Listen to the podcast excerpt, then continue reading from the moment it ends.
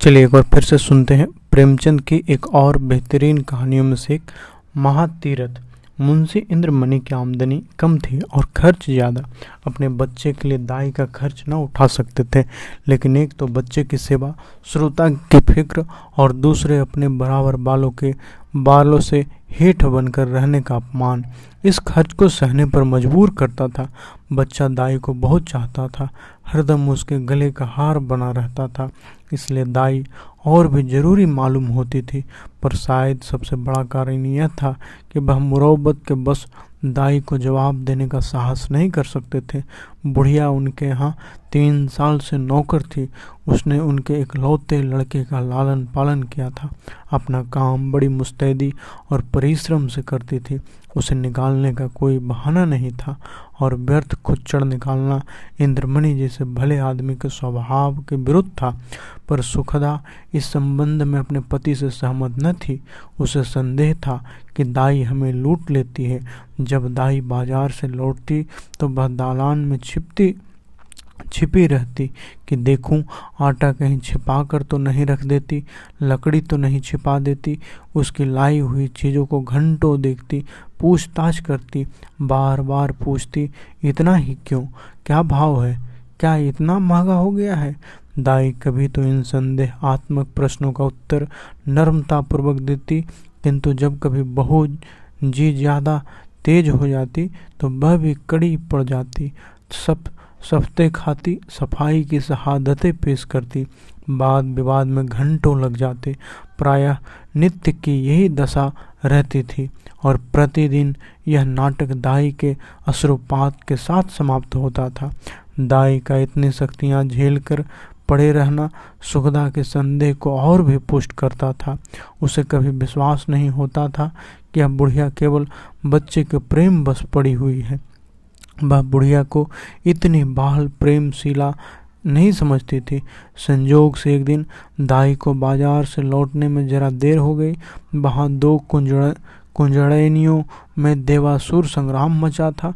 उनका चित्रमय भाव हाव भाव उनका आग्नेय तर्क वितर्क उनके कटाच और व्यंग सब अनुपम थे। बीस के दो नदे थे या ज्वाला के दो पर्वत, जो दोनों तरफ़ से उमड़कर आपस में टकरा गए थे। क्या वाक्य प्रवाह था? कैसी विचित्र विवेचना, उनका शब्द बाहुल्य, उनकी मार्मिक विचारशीलता, उनका अलंकृत शब्द विन्यास और उनकी उपमाओं की नवीनता पर ऐसा कौन सा कवि है जो मुग्ध न हो जाता? उनका धैर्य, उनकी शांति विषम विस्मयजनक थी। दर्शकों की एक खास भीड़ भी थी।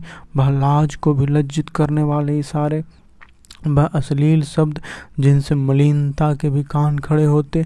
सहस्त्रियों रसिक जनों के लिए मनोरंजन की सामग्री बनी हुई थी। दाई भी खड़ी हो गई कि देखो क्या मामला है।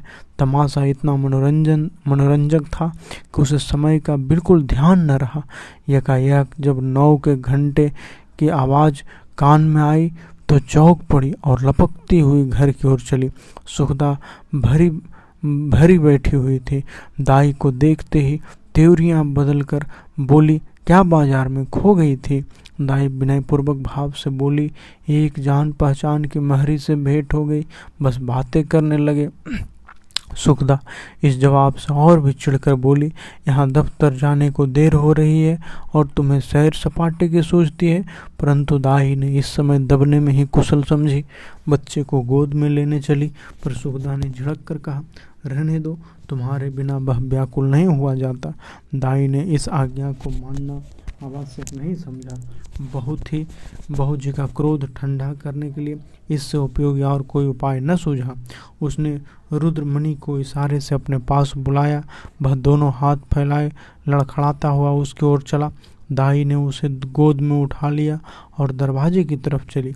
लेकिन सुगदा बाज की तरह झपटी और रुद्र को उसकी गोद से छीन कर बोली, तुम्हारी यह धूर्तता बहुत दिनों से देख रही हूँ। यह तमाशे किसी और को दिखाइयो। यहाँ जी भर गया।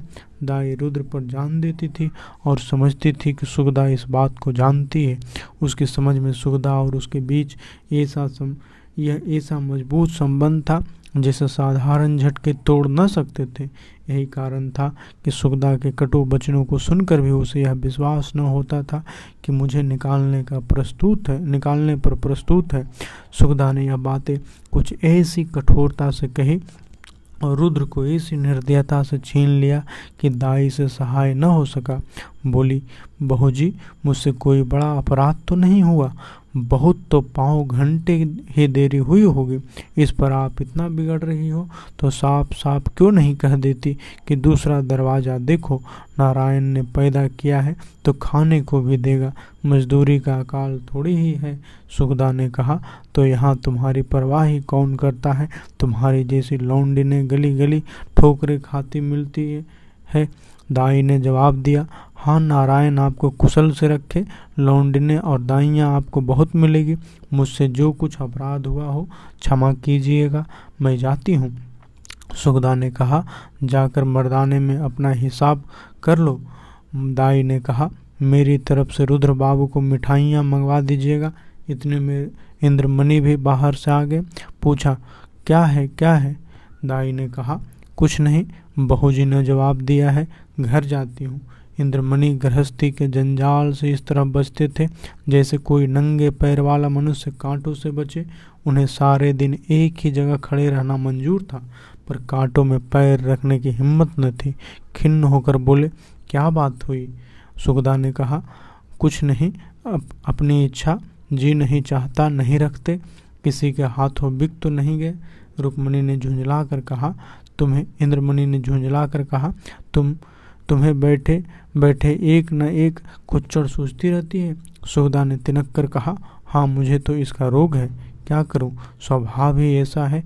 तुम्हें यह बहुत प्यारी है। तो ले जाकर गले में बाँध लो। मेरे यहाँ ज़रूरत नहीं है।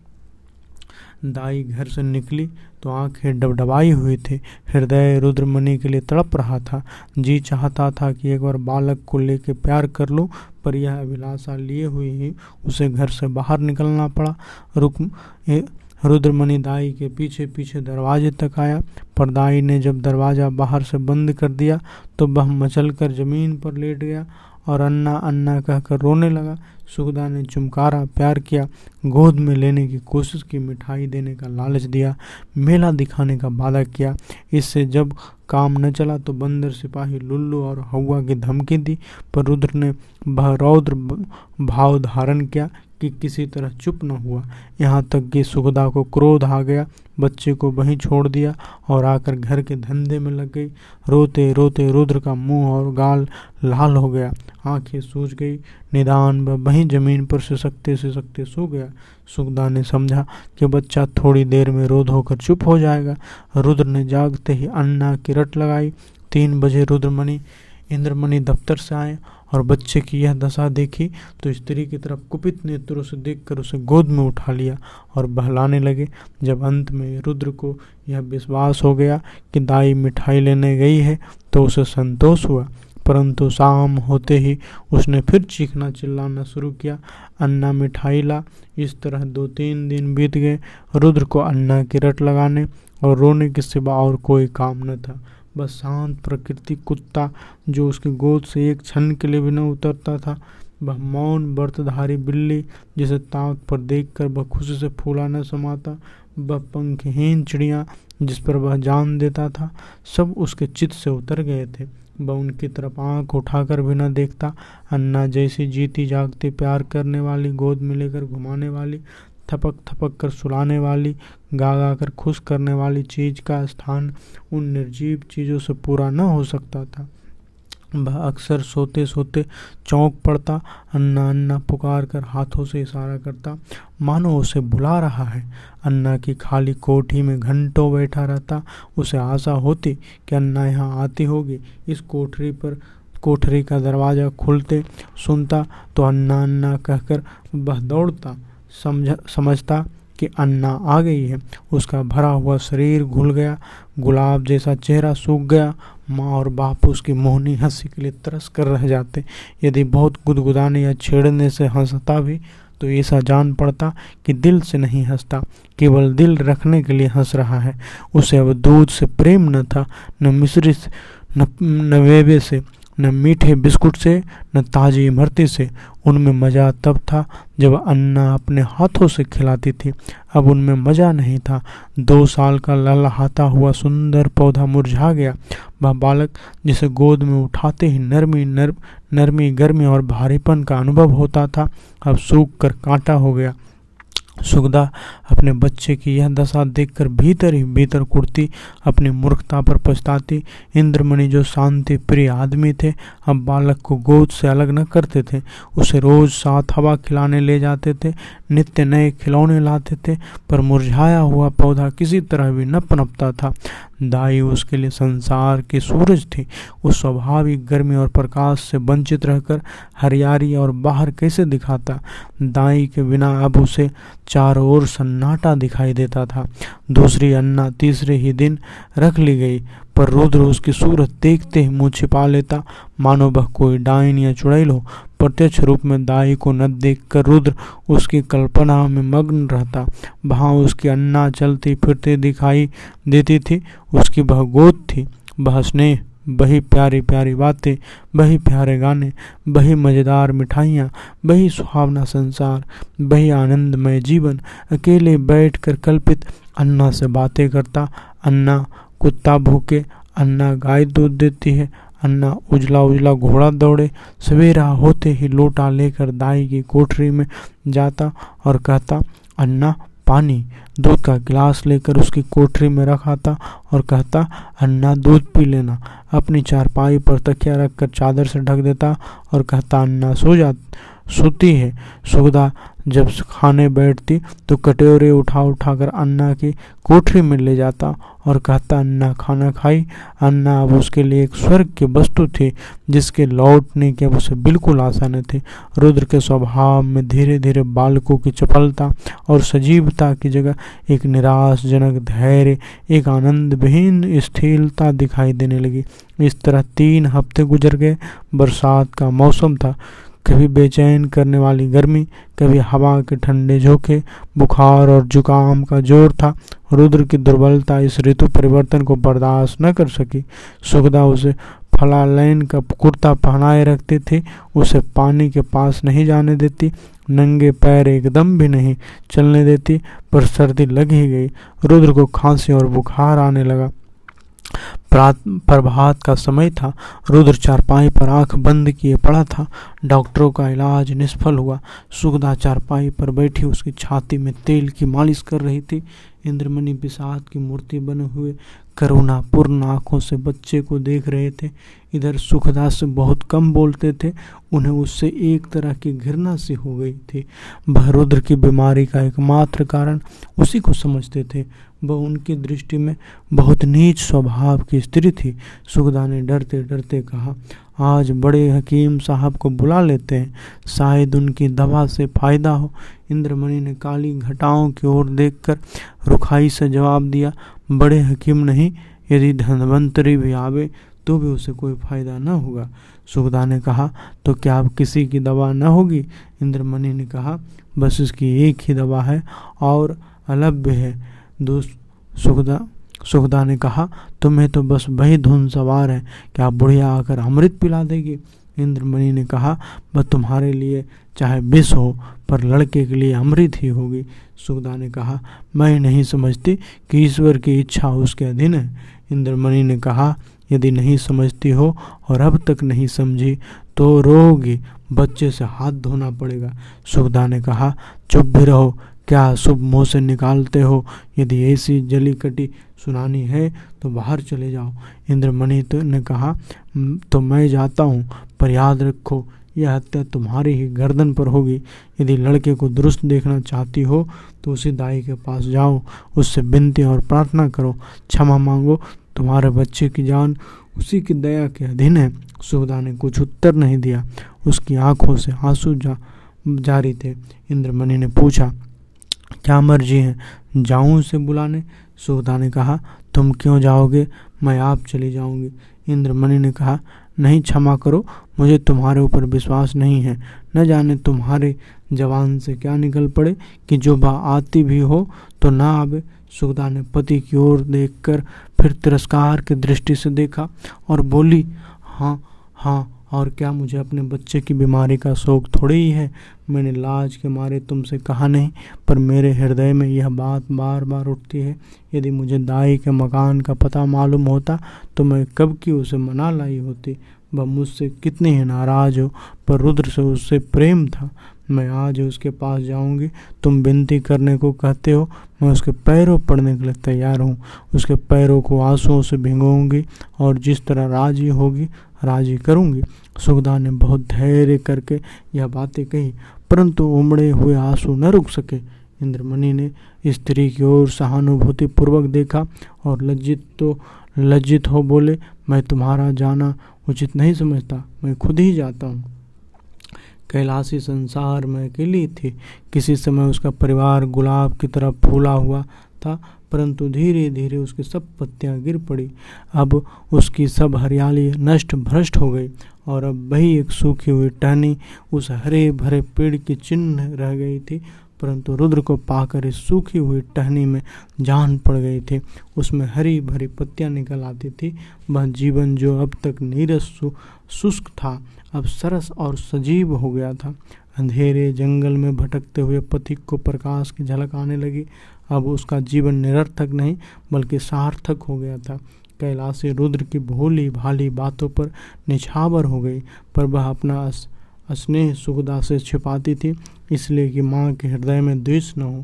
वह रुद्र के लिए माँ से छिपकर मिठाइयाँ लाती और उसे खिलाकर प्रसन्न होती। वह दिन में दो तीन बार उसे उपटन मलती कि बच्चा खूब पुष्ट हो वह दूसरों के सामने उसे कोई चीज़ न खिलाती, कि उसे नज़र न लग जाए। सदा वह दूसरों के बच्चे को अल्प आहार का रोना रोया करती। उसे बुरी नज़र से बचाने के लिए ताबीज और गंडे लाती रहती। यह उसका विशुद्ध प्रेम था। उसमें स्वार्थ की गंध भी न थी। इस घर से निकलकर आज कैलाशी की वह दशा थी जो थिएटर में एकाएक बिजली लैंपों के बुझ बुझ जाने से दर्शकों की होती है। उसके सामने वही सूरत नाच रही थी, कानों में वही प्यारी प्यारी बातें गूंज रही थी। उसे अपना घर काटे खाता था, उस काल कोठरी में दम घुटा जाता था। रात ज्यों ज्यों कट कर रही, करकटी, सुबह का वह घर में झाड़ू लगा रही थी। बाहर ताजे हलवे की आवाज़ सुनकर बड़ी फुर्ती से घर से बाहर निकल आई। तब याद आ गया कि आज हलवा कौन खाएगा? आज गोद में बैठकर कौन चहकेगा? वह मधुर गान सुनने के लिए जो हलवा खाते समय रुद्र की आँखों से, होठों से और शरीर के एक एक अंग से बरसता कैलाशी का हृदय तड़प गया। वह व्याकुल होकर घर से बाहर निकली कि चलो रुद्र को देखाऊं पर आधे रास्ते से लौट गई। रुद्र कैलाशी के ध्यान से एक क्षण भर के लिए भी नहीं उतरता था। बस सोते सोते चौक पड़ती थी। जान पड़ता था। रुद्र डंडे का घोड़ा दबाए चला जाता है। पड़ोसियों के पास जाती तो रुद्र की ही चर्चा करती। रुद्र उसके दिल और जान में बसा हुआ था। सुखदा के कठोरता पूर्ण कुव्यवहार का उसके हृदय में ध्यान नहीं था। वह रोज इरादा करती थी कि आज रुद्र को देखने चलूँगी। उसके लिए बाज़ार से मिठाइयाँ और खिलौने लाती, घर से चलती पर रास्ते से लौट आती। कभी दो चार कदम आगे नहीं बढ़ा जाता। कौन मुँह लेकर जाऊँ जो प्रेम को धूर्तता समझता हो? उसे कौन सा मुँह दिखाऊँ? कभी सोचती, यदि रुद्र मुझे न पहचानते तो बच्चों के प्रेम का ठिकाना ही क्या? नई दाई से हिल मिल गया होगा। यह ख्याल उसके पैरों पर जंजीर का काम कर जाता था। इस तरह दो हफ़्ते बीत गए। कैलाशी का जीव चटता रहा। जैसे उसे कोई लंबी यात्रा करनी हो। घर की चीज़ें यहाँ की जहाँ किताब पड़ी रहती, न खाने की शुद्धि, न कपड़े की, रात दिन रुद्र ही रुद्र ही के ध्यान में डूबी रहती। संजोग से इन्हीं दिनों बद्रीनाथ की यात्रा का समय आ गया। मोहल्ले के कुछ लोग यात्रा की तैयारियाँ करने लगे।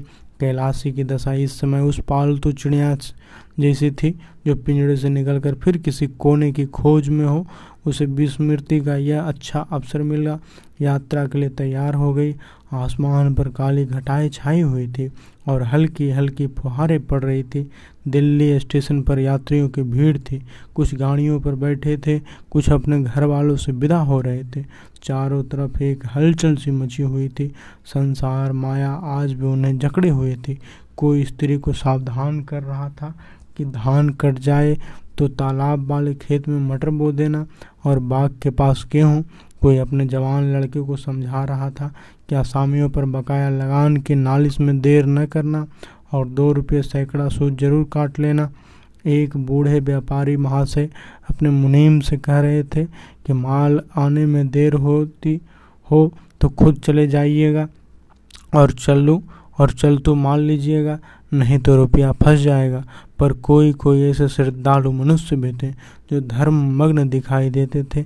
वे या तो चुपचाप आसमान की ओर निहार रहे थे, या माला फेरने में तल्लीन थे। कैलाशी भी एक गाड़ी में बैठी सोच रही थी कि भले आदमियों को अब भी संसार की चिंता नहीं छोड़ती। वही बनीज व्यापार, लेन देन की चर्चा रुद्र इस समय यहाँ होता तो बहुत रोता, मेरी गोद से कभी नहीं उतरता। लौट कर उसे अवश्य देखने जाऊँगा या ईश्वर किसी तरह गाड़ी चले। गर्मी के मारे व्याकुल हो रहा है। इतना घंटा, घट, घंटा उमड़ी हुई है, किंतु बरसने का नाम नहीं लेती। मालूम नहीं यह रेल वाले क्यों देर कर रहे हैं। झूठ मूठ इधर उधर दौड़ते फिरते हैं। यह नहीं कि झटपट गाड़ी खोल दे। यात्रियों की जान में जान आए। एकाएक उसने इंद्रमणि को बाइस के लिए प्लेटफार्म पर आते देखा। उसका चेहरा उतरा हुआ और कपड़े पसीने से तर थे। वह गाड़ियों में झांकने लगी। कैलाशी केवल यह जताने के लिए कि मैं यात्रा करने जा रही हूँ। गाड़ी से बाहर निकल आई और इंद्रमणि उसे देखते ही लपक कर करीब आ गए और बोले, क्यों कैलाशी, तुम भी यात्रा को चली? कैलाशी ने सगर्भ दीनता से उत्तर दिया हाँ यहाँ क्या करूँ? ज़िंदगी का कोई ठिकाना नहीं, मालूम नहीं कब आँखें बंद हो जाए। परमात्मा के यहाँ मुँह दिखाने का भी तो कोई उपाय होना चाहिए। रुद्र बाबू अच्छी तरह है ना? इंद्रमणि ने कहा, अब तो जा ही रही हो तो रुद्र का हाल पूछ कर क्या करोगे? उसे आशीर्वाद देती रहना। कैलाशी की छाती धड़कने लगी। घबरा कर बोली, उनका जी अच्छा नहीं है क्या? इंद्रमणि ने कहा वह तो उसी दिन से बीमार है, जिस दिन से तुम वहाँ से निकली हो। दो हफ़्ते तक उसने अन्ना का, अन्ना अन्ना की रट लगाई रखी। अब एक हफ़्ते से खांसी और बुखार में पड़ा है। सारी दवाइयाँ उससे हार गया है। कुछ फ़ायदा नहीं हो रहा है। मैंने सोचा था कि चलकर तुम्हारी अनुनय विनय करके लिवा ले आऊँगा। क्या जाने तुम्हें देखकर उसकी तबीयत संभल जाए, पर तुम्हारे घर पर आया तो मालूम हुआ कि तुम यात्रा करने जा रही हो। अब किस मुँह से चलने को कहूँ? तुम्हारे साथ सलूक ही कौन सा अच्छा किया है? जो इतना साहस करूँ कि फिर पुण्यकार में विधन डालने का भी डर है? जाओ, उसका ईश्वर मालिक है, आयु शेष है तो बचे ही, बच ही जाएगा। अन्यथा ईश्वरी गति में किसका क्या बस है? कैलाश की आँखों के सामने अंधेरा छा गया। सामने की चीज़ें तैरती हुई मालूम होने लगी। हृदय भावी अशुभ की आशंका से दहल गया। हृदय से निकल कर निकल पड़ा। या ईश्वर मेरे रुद्र का बाल बाका न हो, प्रेम से गला भराया, विचार किया, मैं किसी कठोर हृदय हूँ। प्यारा बच्चा रो रो कर हलकान हो गया और मैं उसे देखने तक नहीं गई। सुगदा का स्वभाव अच्छा नहीं, न सही, किंतु रुद्र ने मेरा क्या बिगाड़ा था? कि मैंने माँ का बदला बेटे से लिया। ईश्वर मेरा अपराध क्षमा करे, प्यारा रुद्र मेरे लिए हुड़क रहा है। इस ख्याल से कैलाशी का कलेजा महसूस उठा और आँखों से आँसू बह निकले। मुझे क्या मालूम था कि उसे मुझसे इतना प्रेम है? नहीं मालूम नहीं मालूम बच्चे की क्या दशा है। भयातुर होकर बोली, दूध तो पीते हैं ना? इंद्रमणि ने कहा, तुम दूध पीने को कहती हो? उसने दो दिन से आँखें तक नहीं खोली है। कैलाशी ने कहा या मेरे परमात्मा, अरे कुली कुली, बेटा, आकर मेरा सामान गाड़ी से उतार दो। अब मुझे तीरथ जाना नहीं सूझता। हाँ बेटा, जल्दी कर। बाबूजी, देखो कोई इक्का हो तो ठीक कर लो। इक्का रवाना हुआ। सामने सड़क पर बगियाँ खड़ी थी। घोड़ा धीरे धीरे चल रहा था। कैलाश बार बार झुंझलाती थी और इक्का बान इक्का बान से कहती थी कि बेटा, जल्दी कर। मैं तुझे कुछ ज़्यादा दे दूँगी। रास्ते में मुसाफिरों की भीड़ देखकर उसे क्रोध आता, उसका जी चाहता कि घोड़े के पर लग जाते, लेकिन इंद्रमणि का मकान करीब आ गया तो कैलाशी का हृदय उछलने लगा।